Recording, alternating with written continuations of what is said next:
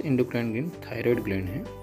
सबसे लार्जेस्ट अगर ग्लैंड की बात आती है तो आप आंसर देंगे लार्जेस्ट इंडोक्राइन ग्लैंड जो है आपकी थायराइड ग्लैंड है। ये बाइलूब्ड होती है, दो लूब होते हैं और दोनों लूब जो होते हैं, एक टिश्यू से जो होते हैं कनेक्टेड होते हैं, इसको हम बोलते हैं सेल से कनेक्टेड होते हैं, इसको हम बोलते हैं सेल्स ऑफ़ स्टेमस दोनों जो लूब होते हैं, वो बाइलूब्ड होते हैं। ये स्थेमस, यानी कि एक सेल से जुड़े होते हैं, उस सेल का नाम है स्थेमस।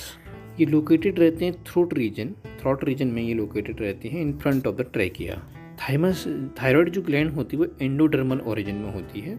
और इसमें हर एक जो लूब होता है, दो लूब से बनी होती है तो हर एक लूब जो होता है is made up of follicular cell दो लूब्स होते हैं, दो लूब सेल्स ऑफ़ स्थमस से जुड़े रहते हैं। और ये जो लूब्स होते हैं, वो किससे बने होते हैं? फॉलिकर फॉलिकुलर सेल से बने होते हैं। थायराइड हार्मोन क्या रिलीज़ करता है? थायरोक्सिन हार्मोन रिलीज़ करता है। टी फोर से इसको रिप्रेजेंट करते हैं।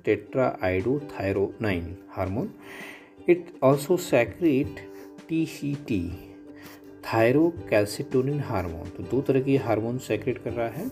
एक और है थायरोक्सिन हार्मोन दूसरा है आपका थायरो कैल्सिटोनिन हार्मोन जो थायरोक्सिन हार्मोन होता है, वो आयोडीन और टायरोसिन अमीनो एसिड से बना होता है। इसका फ़ंक्शन है ये कंट्रोल करता है हमारा बेसल मेटाबॉलिक रेट को, हार्ट बीट को।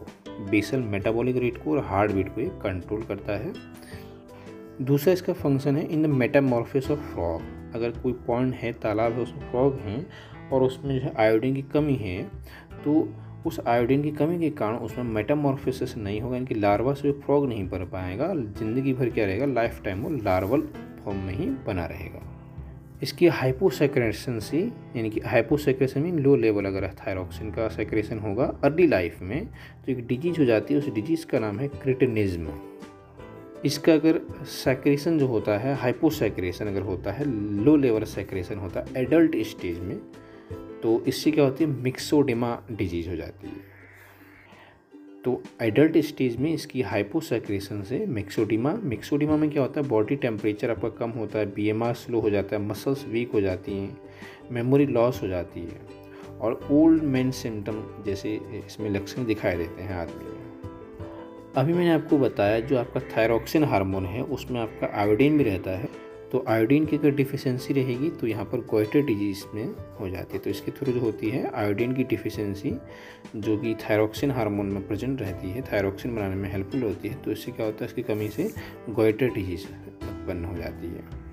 जनरली ये आपको हिली एरिया में पाया जाता है, जो गोइटर डिज़ीज़ होती है। तो आज के लिए इतना ही, ये था थायराइड हार्मोन के बारे में। थायराइड हार्मोन जो है आपका, ये लार्जेस्ट इंडोक्राइन गन है बाइलूब्ड होती है।